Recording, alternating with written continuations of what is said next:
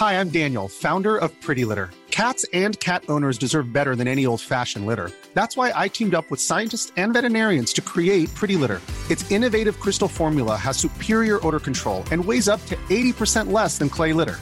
Pretty Litter even monitors health by changing colors to help detect early signs of potential illness. It's the world's smartest kitty litter.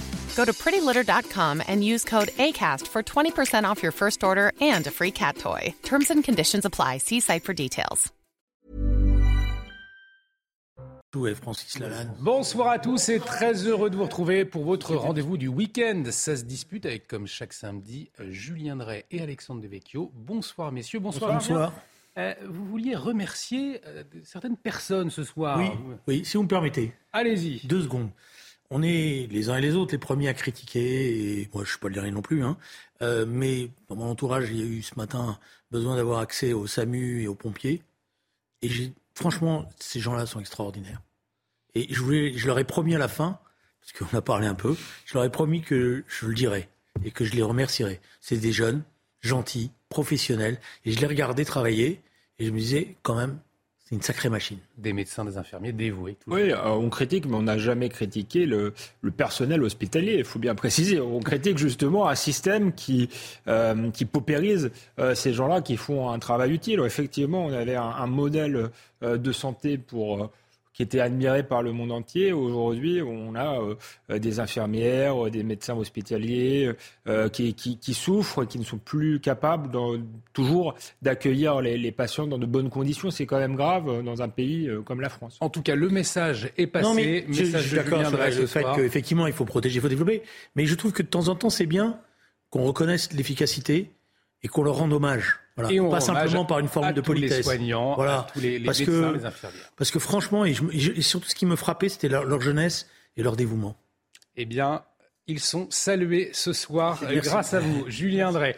De nouvelles violences dans l'univers de football. Qu'est-ce qu'il se passe? On s'interroge dans un instant. Mais avant, on retrouve Isabelle Piboulot pour le rappel des titres. C'est à vous, Isabelle. L'émotion à Montbrison dans la Loire. Une marche blanche a été organisée à la mémoire de Thibault. Le petit garçon de 10 ans a mis fin à ses jours par pendaison au domicile familial le 29 avril. Thibault était élève en CM2 à l'école primaire de Saint-Bonnet-le-Château. Le parquet de Saint-Étienne a ouvert une enquête privilégiant la piste du harcèlement scolaire. Dans l'est de l'Inde, les opérations de secours ont pris fin au lendemain de la tragédie ferroviaire près de Balasore. Le Premier ministre indien Narendra Modi s'est rendu au chevet des rescapés. La collision entre trois, trois, trains a fait au moins 288 morts et 900 blessés. Il s'agit du pire accident ferroviaire en plus de 20 ans dans le pays. Et puis en Formule 1, Max Verstappen s'élancera en pole position du Grand Prix d'Espagne demain. Le Néerlandais a signé le meilleur temps des qualifications sur le circuit de Montmelo.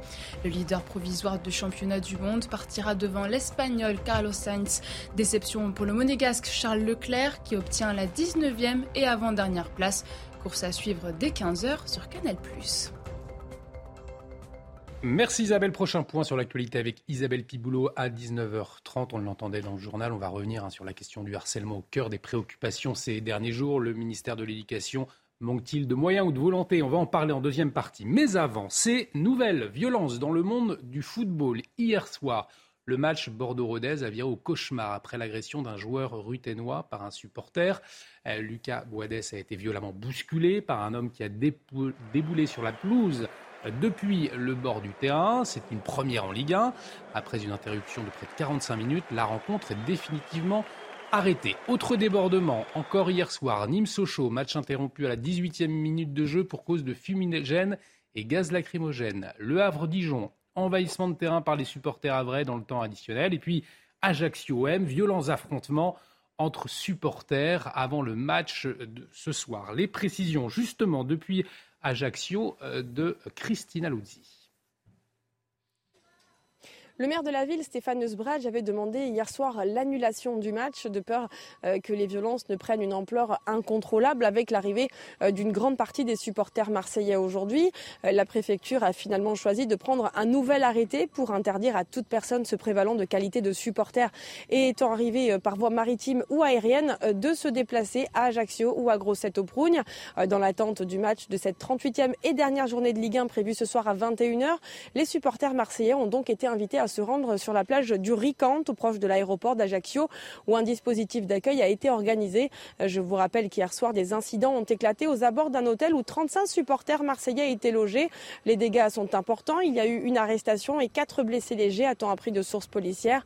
Le parquet d'Ajaccio a ouvert une enquête pour violence aggravée et le procureur de la République, Nicolas Sept, a annoncé que si les comportements violents venaient à se renouveler ce samedi, il ferait l'objet de placement en garde à vue. Alors Julien Drey, le maire d'Ajaccio, Stéphane Sbragia, euh, pour qui eh bien, il aurait été préférable d'annuler le match afin d'éviter tout risque de, violence. On en est là aujourd'hui, il faut annuler euh, les matchs, ce sont les... c'est la mesure la plus sage? Non, c'est pas la mesure, parce que ça veut dire que on rentre dans, une, dans un cycle infernal, mais c'est vrai que bon, là, ce, cette, ce vendredi soir, il y a une, une sorte de, de, vent de folie qui s'est mmh. emparé des stades.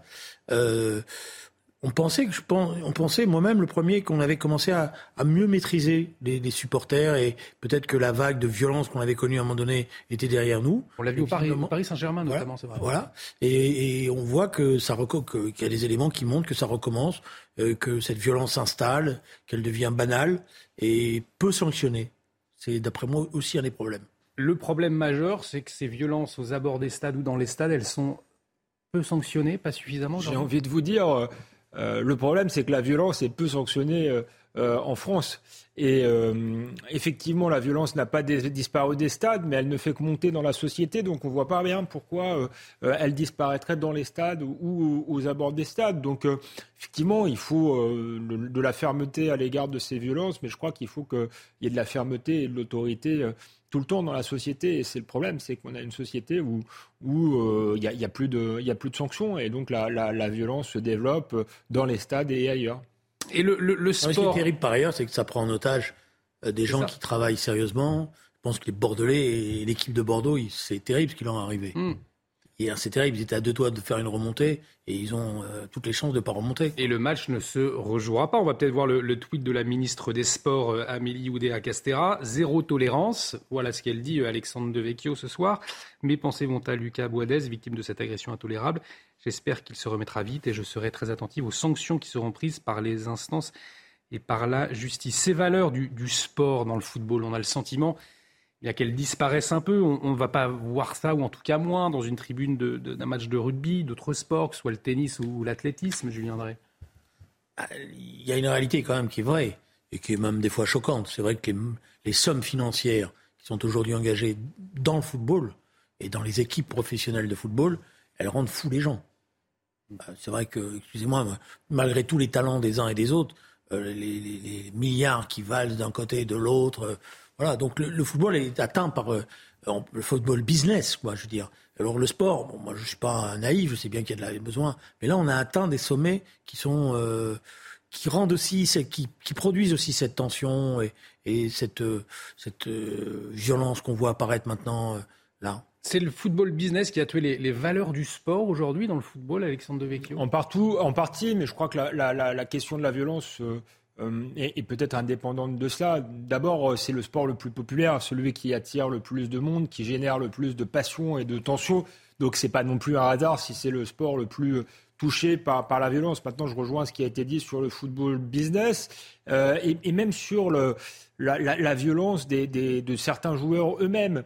Euh, il y a un livre qui sort là de, de Daniel Riolo euh, qui s'appelle Chaos Football Club et qui parle de, de communautarisme, de montée de la violence euh, dans le football, effectivement de dérives financières aussi. Donc c'est un sport qui est déréglé qui est peut-être à l'image euh, d'une société euh, déréglée avec la mondialisation du sport business où effectivement il y a euh, les, joueurs ne jouent plus pour une équipe, pour un maillot, mais sont des mercenaires qui passent euh, d'un pays à l'autre, qui sont transférés comme, euh, comme des marchandises. Donc là, on a aussi une, une dérive même, de, je dirais, d'un certain fonctionnement de l'économie qui est poussé à son paroxysme dans le dans le football. Et puis euh, et puis tout le reste, c'est ce que c'est ce que je disais avec phénomène de communautarisme, de fragmentation de, de la société. Donc je dirais que c'est un miroir de la société euh, le, le, football plutôt qu'un microcosme en réalité. Avec des exceptions.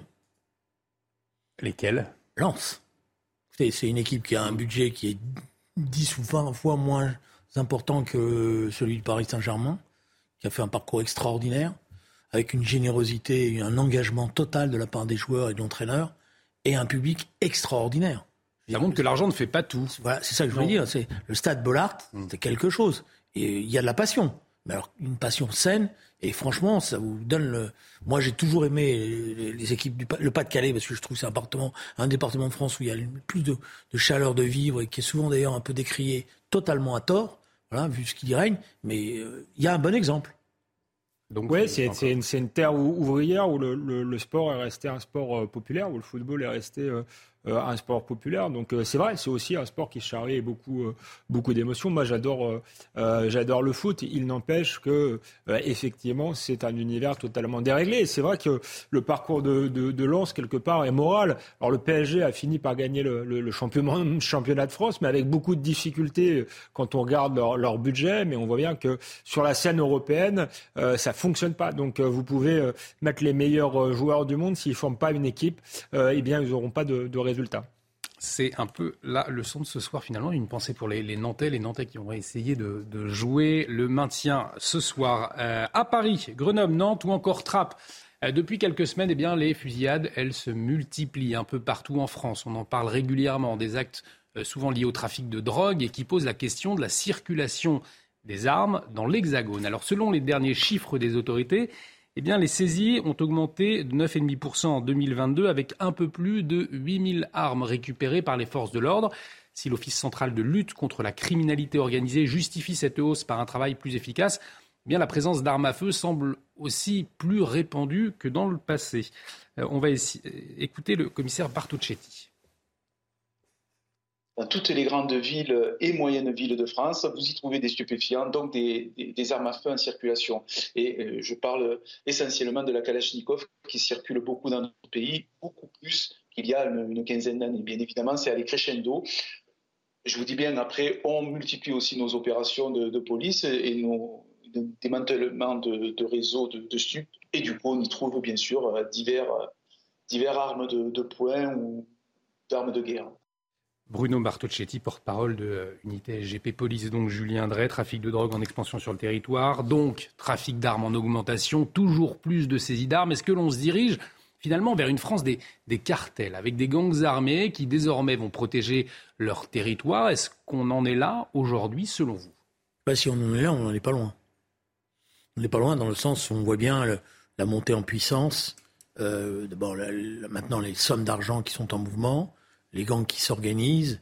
Et euh, euh, je regardais sur une autre chaîne un reportage sur une école euh, mmh. primaire qui était totalement entourée par les, dealers, avec les guetteurs, etc. Bon, c'est une réalité. le trafic de stupéfiants est devenu aujourd'hui la gangrène de la société française, avec les, masques.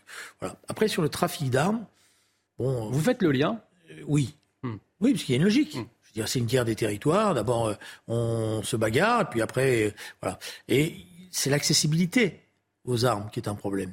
Et dans cette accessibilité aux armes, il y a quelque chose qui est malheureux, c'est euh, qu'il y a un certain nombre de conflits qui permettent justement, par la distribution massive de ces armes, de les voir revenir sur le territoire mmh. français. Julien Drey les, les, mots de la bouche. Hein. Il y a eu là les conflits dans les Balkans, notamment, ont eu de grosses conséquences.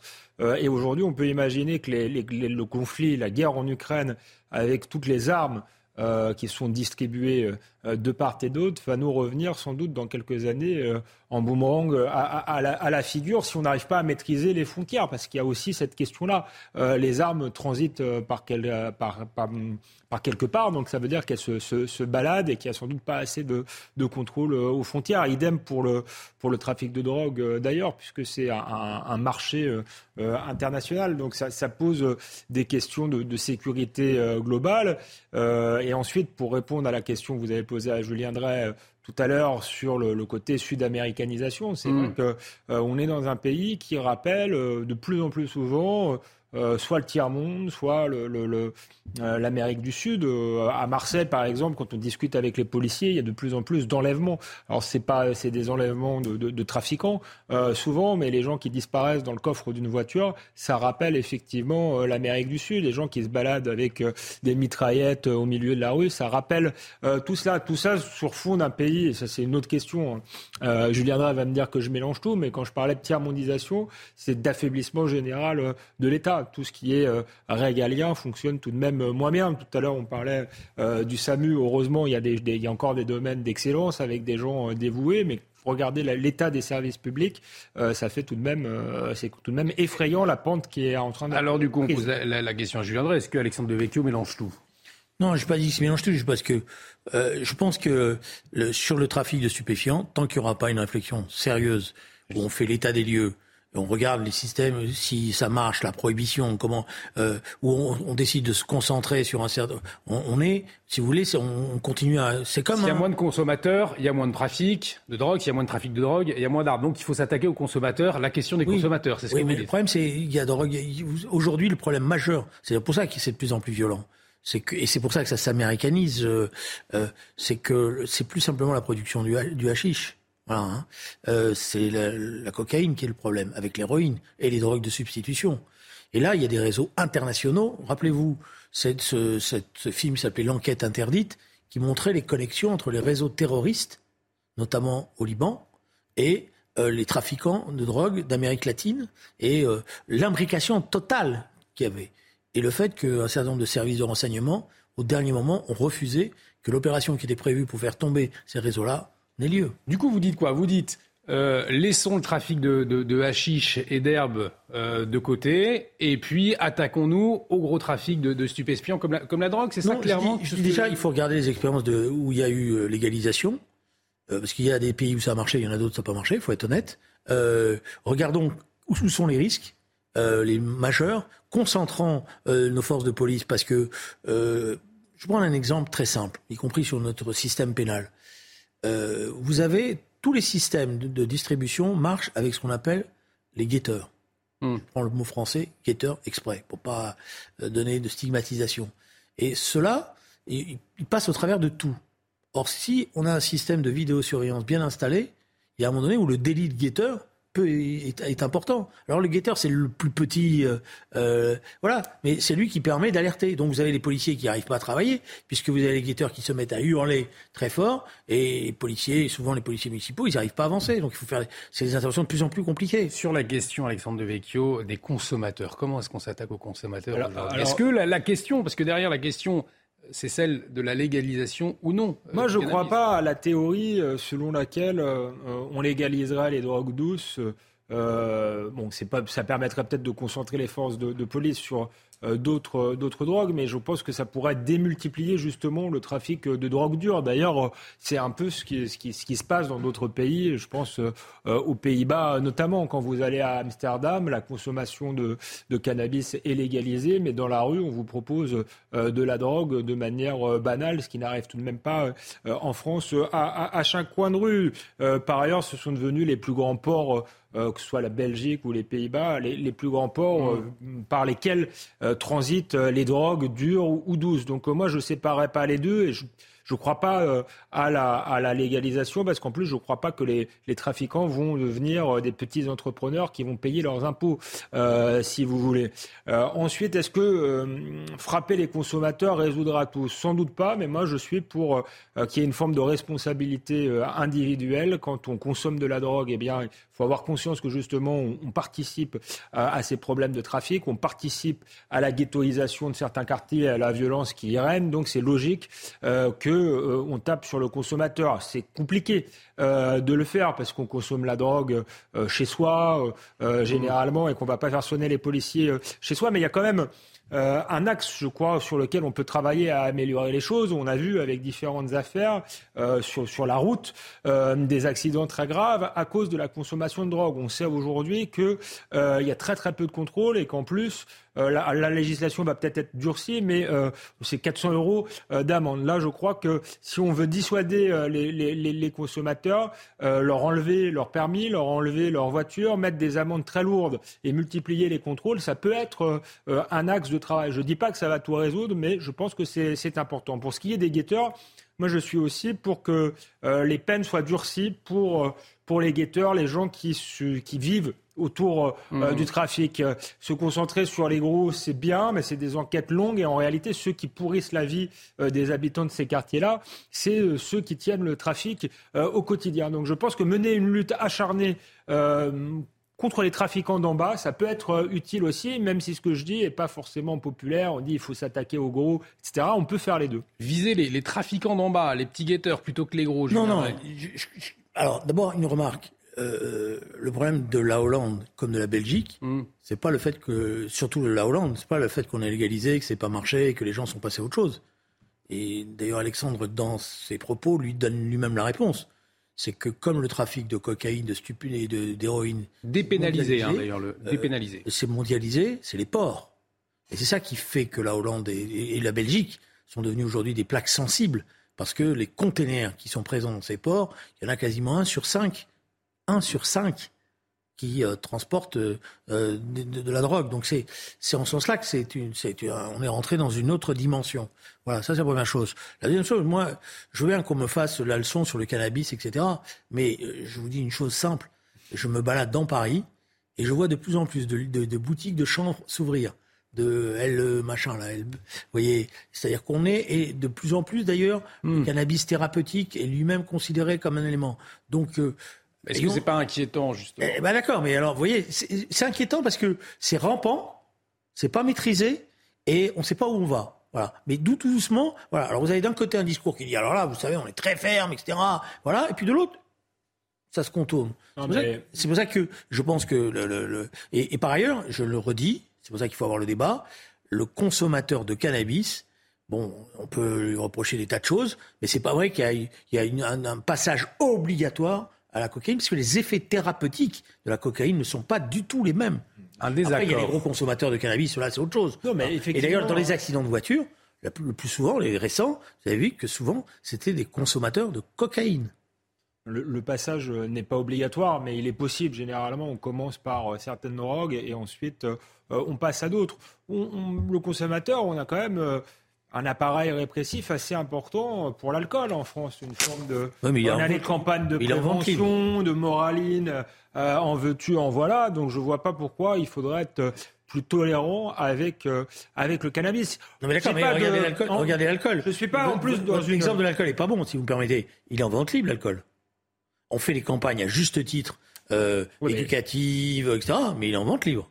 Mais c'est pas parce que c'est interdit qu'on peut pas faire de, de campagne de, de, de, prévention euh, euh, non plus. Ou de, même, si je, même, si je, crois pas beaucoup aux campagnes de prévention, mais en tout cas, on peut mettre le paquet. Et je vous disais, sur euh, ceux qui, qui, se droguent en prenant la, la, voiture, moi je pense qu'il faut y aller fort. C'est un moyen de dissuader le consommateur occasionnel. Je pense qu'il va consommer lors d'une fête et qui ensuite va prendre les transports. En plus, ça reste dans le sang très longtemps, si vous voulez. donc, vous pouvez être euh, pris euh, par la police, même euh, plusieurs semaines après en avoir consommé. Donc je pense que ça peut dissuader la, consommation. Il ne faut pas s'interdire. Moi, encore une fois, je ne suis pas dans la prohibition. C'est pas par morale dire la drogue, c'est pas bien, mais il se trouve que ça a des effets quand même sur la société très importants. Et encore une fois, je ne vois pas les trafiquants, parce qu'on légalisera, s'arrêter. Ils vont, à mon avis, passer à d'autres trafics plus durs, plus violents. donc si on pouvait limiter, mais si vous menez le combat au sens Allez, on, va marquer une pause. Julien Il n'y a, pas, personne n'a trouvé de solution miracle. Il n'y a aucun pays qui a trouvé. Mais si vous cassez déjà une partie de ce qui fait la réserve de départ, parce que ça monte en puissance, parce que d'abord vous êtes un petit dealer de, de, hashish, vous accumulez des sommes et après vous investissez. Déjà, ça change la logique. Euh, Allez, on, va marquer une pause. On aura très certainement l'occasion d'avoir une nouvelle fois ce débat sur, autour de, ce plateau. On va revenir euh, sur la question du dit, harcèlement si dans un pour la légalisation ou pas. J'ai essayé de lui poser la question. J'ai toujours défendu l'idée. D'accord. Je, je, suis con. Clairement. Voilà, c'est dit. Allez, on va, on va marquer une pause. on n'a plus le temps. Je suis pour que le euh, débat politique ait lieu, le débat euh, euh, je dirais, médical ait lieu sérieusement, parce que je ne suis pas pour imposer bêtement les choses, disant voilà. Allez, on est très en retard, je viendrai. on, va parler de la, question du harcèlement, on en reparlera, on débattra sur cette question-là euh, prochainement dans Ça se dispute. Restez avec nous, ça se dispute, ça continue. Julien Drey, Alexandre Devecchio, à tout de suite sur CNews.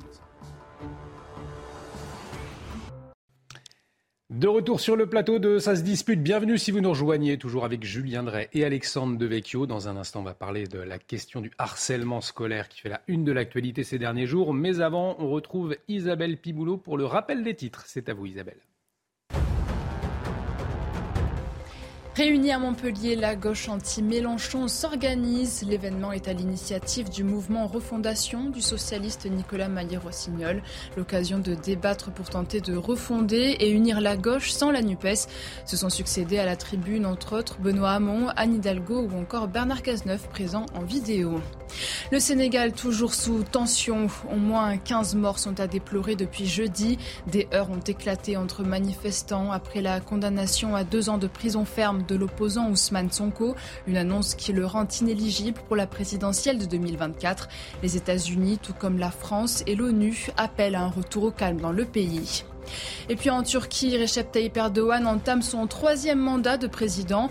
Réélu dimanche dernier, le chef de l'État de 69 ans a prêté serment devant le Parlement à Ankara. Il a juré d'assumer son devoir avec impartialité et a appelé son pays à faire la paix. À l'issue des cérémonies protocolaires, le président turc devrait annoncer la composition de son nouveau gouvernement dans la soirée. Merci euh, Isabelle. Isabelle Piboulot qu'on retrouve à 20h. On a vu euh, Julien Drey, la gauche anti-Mélenchon réunie à Montpellier. Qu'est-ce qu'on doit en attendre? Moi, je pense que le débat à gauche, c'est pas de savoir si on est pour ou contre Mélenchon. Et c'est pas euh, de, de, recommencer un schéma que je connais. C'est la division entre les deux gauches irréconciliables. La question, c'est que redevienne d'actualité un programme de gauche crédible qui réponde aux questions qui sont posées. C'est pour ça d'ailleurs que je pense que c'est une gauche totalement républicaine qui doit s'affirmer dans son identité et que c'est comme ça qu'elle doit rassembler toute la gauche. Mais si on recommence euh, avec euh, ceux qui sont contre Mélenchon et ceux qui sont pour Mélenchon, je connais le résultat à la fin. Hein. C'est l'échec. Gauche anti-Mélenchon euh, réunie, euh, Alexandre Non, non, mais en un mot avant de parler du harcèlement. de Julien Drey, il, il, a raison. Ils sont déjà quand même très très mal la gauche s'ils se divisent. Après, moi, je, je, je pense qu'effectivement, il, il, y a une différence entre Mélenchon et la, grand, et la gauche républicaine. Je ne sais pas si elles sont réconciliables parce qu'il y a un tel, il y a un tel gouffre. Mélenchon a été tellement loin dans le communautarisme, dans le flirt avec l'islamisme, dans le, la critique des policiers qu'il euh, y a peut-être une forme de déshonneur euh, à gauche euh, à continuer à siéger à ses côtés. moi, je suis contre toute forme de cordon sanitaire en général, je vais vous dire, parce que je trouve que c'est un peu le degré zéro de, de la politique et que ça regarde les partis de s'allier ou de pas s'allier avec telle ou telle formation. Mais la gauche a quand même fait la morale pendant des années à la droite en expliquant qu'il ne pouvait pas y avoir d'union des droites, que le, l'extrême droite c'était le mal, etc. Bon, Jean-Luc Mélenchon, c'est l'extrême gauche euh, aujourd'hui, euh, et elle est beaucoup plus anti-républicaine que, Marine Le Pen euh, aujourd'hui. Donc ces donneurs de leçons devraient faire leur, auto, leur autocritique et, se taire, je pense. Allez, le droit de réponse de Julien Drey. Non, mais puis on alors, parlera du harcèlement. en permanence sur en un mot. Le, débat qu'on connaît, mais la question qui est posée d'un certain point de vue, c'est que si la gauche, je, vous voyez, je vais être provocateur, si la gauche anti-Mélenchon, c'est le retour d'une gauche que j'ai connue au gouvernement, ça, je pense que c'est une erreur. Voilà, que les choses soient claires. Ça veut dire qu'il faut être capable de dépasser. C'est-à-dire qu'il faut être capable. C'est la discussion qu'on a eue il y a 15 jours. Mmh. Je pense que le problème aujourd'hui, c'est d'avoir un programme qui soit un programme d'urgence républicaine. C'est pas de vouloir encore faire rêver, etc. On a, on a parlé des, des, grandes difficultés qui sont nous. Et c'est en ce sens-là que la gauche républicaine elle a, elle, a, elle a, un rôle très important. C'est la République qui est en danger aujourd'hui. Et on suivra, on suivra justement pour en reparler demain soir. Euh, je, viendrai. C'est euh, important. J'ai pas de, de, leçon à donner à la gauche, à les regarde, mais je crois que, hormis Mélenchon, si la gauche continue euh, à, à, faire des questions comme le sociétal, euh, à tout va, l'écriture inclusive, on a vu Ruffin être obligé de rétro-pédaler, c'est quand même intéressant parce qu'il a mmh. expliqué que euh, les trans, ça ne devait pas être le fondement d'une politique. Je pense que c'est une banalité euh, de le dire. Si la gauche continue à s'intéresser euh, ou à faire, c'est pas seulement s'intéresser, c'est faire de ces questions qui sont quand même minoritaires dans le pays des questions centrales, je pense qu'elle ne peut avoir qu'un rôle marginal dans le, dans le pays. Non, mais la, question qui est posée, elle n'est pas qu'en France. On voit bien que la radicalité qui a existé dans d'autres pays est en crise. Je veux dire, euh, et que c'est quand même encore une fois ce qui tient un peu euh, la route, c'est quand même la gauche issue de la social-démocratie, mais elle n'est plus un moteur, parce qu'elle n'est plus porteur d'un projet politique républicain. Et c'est ça la question qui est posée. Dans l'actualité également aujourd'hui, on, en reparlera. On va voir ce que ça donne cette réunion à Montpellier de la gauche ce week-end. Cette marche blanche à Montbrison, dans la Loire, à la mémoire de Thibault. Thibault, c'est un, un, garçon de 10 ans. Il s'est suicidé au domicile familial dans un contexte